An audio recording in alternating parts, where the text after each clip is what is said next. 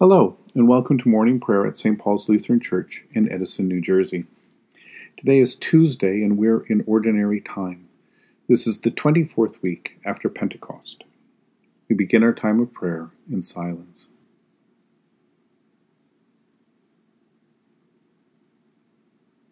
In the name of the Father, and of the Son, and of the Holy Spirit. Amen.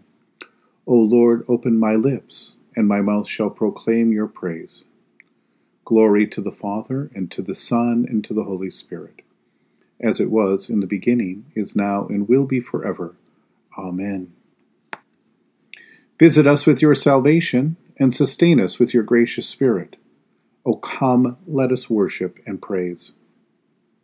Come, let us sing to the Lord. Let us shout for joy to the rock of our salvation. Let us come before God's presence with thanksgiving and raise a loud shout to the Lord with psalms. For you, Lord, are a great God, and a great ruler above all gods. Come, let us sing to the Lord. Let us shout for joy to the rock of our salvation. In your hand are the caverns of the earth. The heights of the hills are also yours. The sea is yours, for you made it. In your hands have molded the dry land. Come, let us sing to the Lord. Let us shout for joy to the rock of our salvation. Come, let us worship and bow down. Let us kneel before the Lord our Maker. For the Lord is our God, and we are the people of God's pasture and the sheep of God's hand. Come, let us sing to the Lord. Let us shout for joy to the rock of our salvation. You have been born anew through the living and abiding Word of God. A reading from Judges chapter 4. The Israelites again did what was evil in the sight of the Lord after Ehud died. So the Lord sold them into the hand of King Jabin of Canaan, who reigned in Hazor. The commander of his army was Sisera, who lived in Harosheth ha Goiim.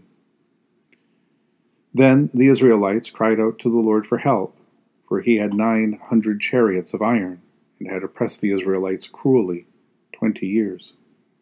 At that time, Deborah, a prophet, wife of Lapidoth, was judging Israel. She used to sit under the palm of Deborah between Ramah and Bethel in the hill country of Ephraim. And the Israelites came up to her for judgment. She sent and summoned Barak, son of Abinoam of Kadesh, in Naphtali, and said to him, The Lord, the God of Israel, commands you, position yourself at Mount Tabor, taking ten thousand from the tribe of Naphtali and the tribe of Zebulun I will draw out Sisera, the general of Jabin's army, to meet you by the Wadi Kishon with his chariots and his troops, and I will give him into your hand.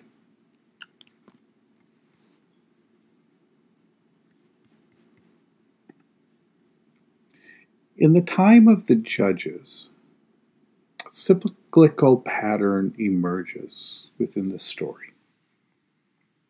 The people turn away from God do what is evil in the sight of the Lord, but right in their own eyes.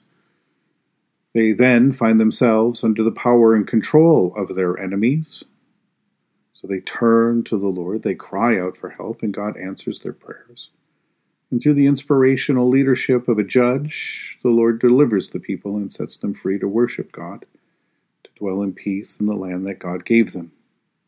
In this reading, we see the start of one of those cycles, the one that uh, God is at work at through the judge Deborah to deliver Israel. And while it is worth noting that Deborah, who is a woman and a wife, is also a leading prophet and a heroic judge through whom God acts to deliver God's people, we cannot look past the simple truth that we are caught in what seems to be a never ending cycle of violence whether it is the violence that falls on and oppresses God's people as they lose faith, as they turn away from the Lord, forgetting all that God commanded them, or the violence they unleash on their enemies when the Lord acts to deliver them and set things right again. Everyone in the story is trapped in cycles of violence and all the suffering and destruction that go with it. So, when will the cycle end? The answer is found already in the alternative narrative of the choices that nobody in this story makes, the choices left untaken. What if, instead, God's people remain steadfast in their fear, love, and trust in the Lord? What if they loved the Lord their God with all their heart, with all their soul, with all their strength, instead of following other gods or doing what they believe is right in their own mind? And what if the hearts of their neighbors were changed too? And they turned away from their cruelty and oppression and, and dreams of violent conquest? What if they all learned to love each other as neighbors as they love their own self, as they love their own family, as they love their own tribe? What if instead of a judge of vengeance, God raised up and sent a Prince of Peace to deliver us all out of the power of sin and death, violence and oppression? Well, that is what God has done for us and for this whole world in Jesus, the Christ, who in love breaks the cycles of violence by dying on the cross. This Jesus, whom we crucified, God has raised up and made him both Lord and Christ. For the cycle of violence to end, someone had to be willing to carry the cross. And that is what God has done for us in Jesus Christ, our Lord and Savior, so that we might live in peace and love and serve the God who loved us first. In the tender compassion of our God, the dawn from on high shall break upon us. Blessed are you, Lord, the God of Israel. You have come to your people and set them free. You have raised up for us a mighty Savior, born of the house of your servant David. In the tender compassion of our God, the dawn from on high shall break upon us. Through your holy prophets, you promised of old to save us from our enemies, from the hands of all who hate us, to show mercy to our forebears, to remember your holy covenant this was the oath you swore to our father Abraham, to set us free from the hands of our enemies, free to worship you without fear, holy and righteous before you all the days of our life. In the tender compassion of our God, the dawn from on high shall break upon us. And you, child, shall be called the prophet of the Most High, for you will go before the Lord to prepare the way, to give God's people the knowledge of salvation by the forgiveness of their sins. In the tender compassion of our God, the dawn from on high shall break upon us to shine on those who dwell in darkness and the shadow of death, and to guide our feet into the way of peace. In the tender compassion of our God, the dawn from on high shall break upon us. The Lord be with you. Let us pray. Mighty God of mercy, we thank you for the resurrection dawn, bringing the glory of our risen Lord, who makes every day new. Especially we thank you for the sustaining goodness of your creation for the new creation in Christ and all gifts of healing and forgiveness, for the gift of relationship with others, for the communion of faith and fellowship of love within your church. For who else and for what else are we grateful?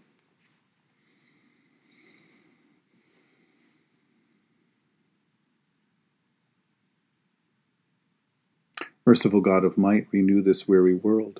Heal the hurts of all of your children and bring about your peace for all in Christ Jesus, the living Lord. Especially we pray for those who govern the nations of the world, for the people in countries ravaged by strife or warfare, for all who work for peace and international harmony, for all who strive to save the earth from carelessness and destruction, and for the Church of Jesus Christ in every land. For who else, for what else do we pray? We give thanks to you, Heavenly Father, through Jesus Christ, your dear Son that you have protected us through the night from all harm and danger. We ask that you would also protect us today from sin and all evil, so that our life and our actions may please you. Into your hands we commend ourselves, our bodies, our souls, and all that is ours. Let your holy angels be with us, so that the wicked foe may have no power over us. Amen. Lord, remember us in your kingdom and teach us to pray.